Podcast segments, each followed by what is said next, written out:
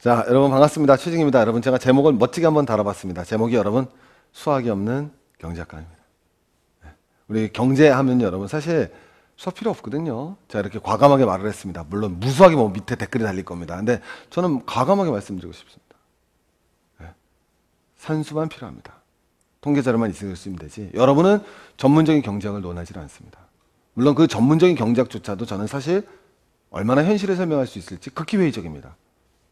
우리가 부닥쳐야 될 것은 이론이 아니라 현실이라는 점에서 도대체 수학에서 미적분을 가지고 우리 경제 현실을 설명할 수 있는 게 얼마나 되는지 모르겠습니다.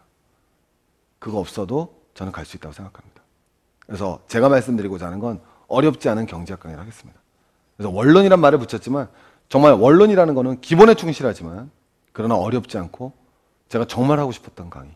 이제까지 제가 여러분에게 드렸던 강의는 세계 경제가 어떻고 한국 경제가 어떻고 그 다음에 최근 이슈가 되는 건 어떻다라고 분석 강의를 해드렸습니다. 근데 이 분석 강의를 뛰어넘기 위해서는 더 깊은 곳으로 가는 것이 아니라 기초로 돌아오셔야 됩니다. 기회비용이 무엇인지, 실업률의 통계는 어떻게 잡는 것인지, 고용률이란 무엇인 건지, 환율의 변동은 무엇인지, 빅맥 지수는 무엇인지, 사실 경제학을 전공하지 않은 사람들이라면 굉장히 어려울 수가 있습니다. 우리가 일본 경, 일반적인 경제신문을 읽으면서도 콜 금리가 무엇인지 답답할 때가 많죠. 그때마다 여러분 사전 필요가 없습니다. 그렇다고 경제 상식 체계 해결해 줄 수 있는 것이 있고요. 보다 더 깊은 기본적인 경제적 지식이 해결해 줄 수 있는 강의가 있습니다. 제가 여러분 요번에 드릴 것은 바로 그 경제학적 지식을 드리겠습니다.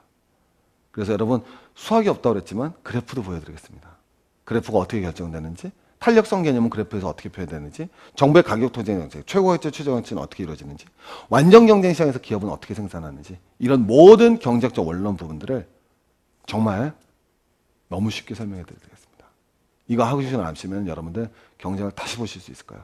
그럼 저는 자랑스럽게 말씀드릴 수 있습니다. 저가 여러분하고 이 강의를 끝내주시고 그리고 여러분이 이전까지 저 했던 강의를 갖다 이해해 주신다면 그 다음부터는 여러분이 저를 뛰어넘어서 그리고 모든 경제학자와 마찬 같은 반열에 서서 스스로 경제학 공부를 하셔서 더 큰 길로 나가실 수 있는 저는 토대를 말씀 마련해 주시겠다고 감히 말씀드리겠습니다, 여러분.